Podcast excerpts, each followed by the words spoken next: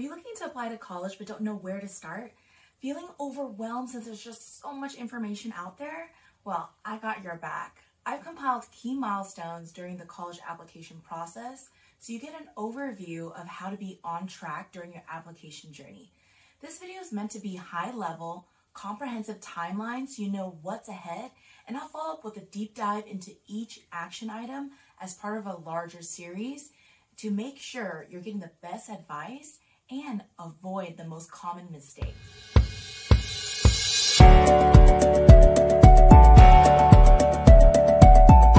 I'm Tiffany. I'm a college and career consultant who's helped hundreds of students successfully navigate the college application process.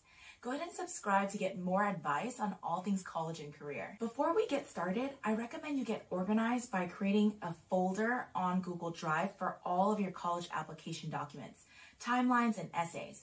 You'll go ahead and thank me again later. Create that spreadsheet because you're going to need those usernames and passwords for all those different application portals. And you might forget the last thing you want is to be sending in your application last minute because I know some of you are very much last minute folks and you forget your password. So save yourself a heartache and a cry session when times are really stressful. The first step is to create a college list. So once again, keep organized with an Excel sheet or a tracker that we just mentioned. Some students don't realize that building that college list is super time consuming. Make sure that you expand your search beyond local public universities. I remember when I was searching, I was only looking at the University of California system, but there's so many other great schools. And make sure that you choose based off of majors and careers that are available. Don't just look at the Ivies because Elle Woods went to Harvard. As you build your college list, factor in these different components. One, cost. Second, opportunity of employment. How likely are you going to get a job after college? Third, Opportunity of academia. What are the, some of the top programs and professors? Fourth, supporting resources and unique opportunities. Are there study abroad programs out there? Are there career fairs that they'll put on? Fifth is, of course, campus culture. You can search for some of these clues online at CollegeXpress. There's Naviance. There's plenty of online information sessions that colleges are putting on and local events if you want to go physically. And there's opportunities to connect with college admissions representatives either at your school, online, or in your community. These sessions are really important opportunities to let these colleges know you're considering attending their institution.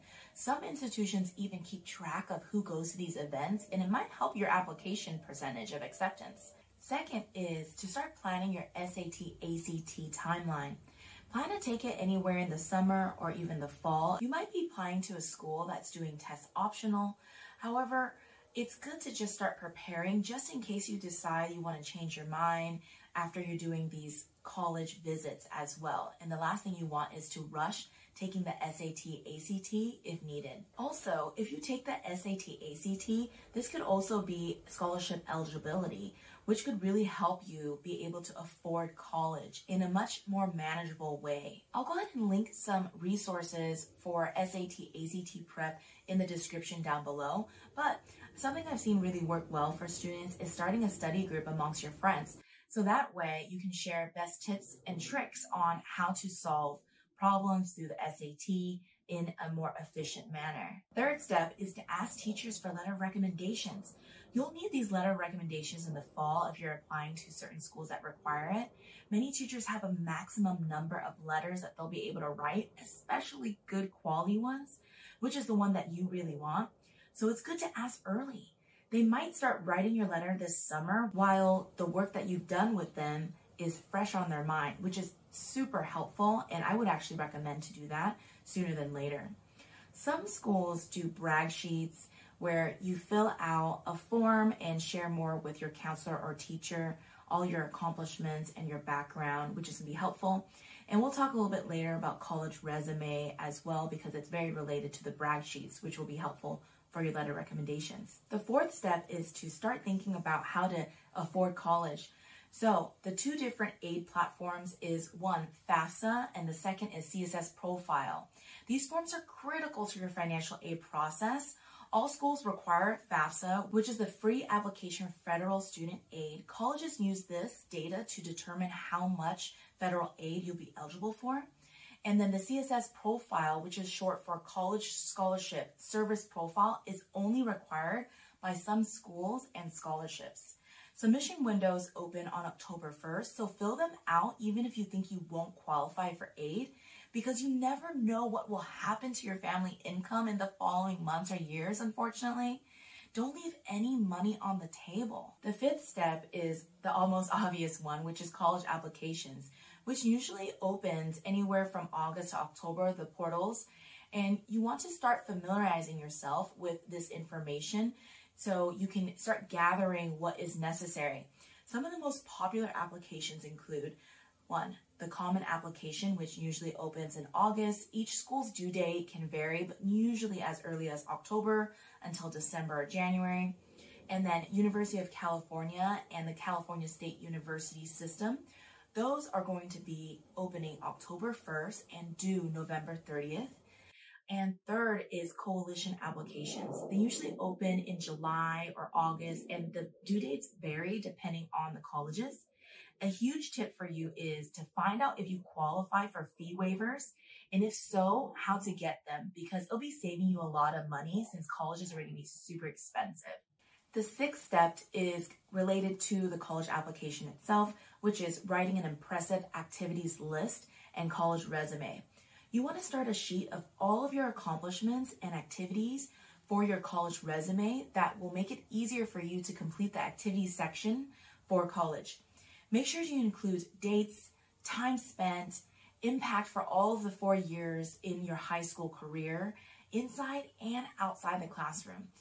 I can't tell you how many students forget about the great work that they've done. So spend time reflecting, look at your calendar, open up those photo albums, anything to help you remember because you've done so much work in your high school career. Let's make sure that you highlight them and don't forget about all your awards and certifications as well.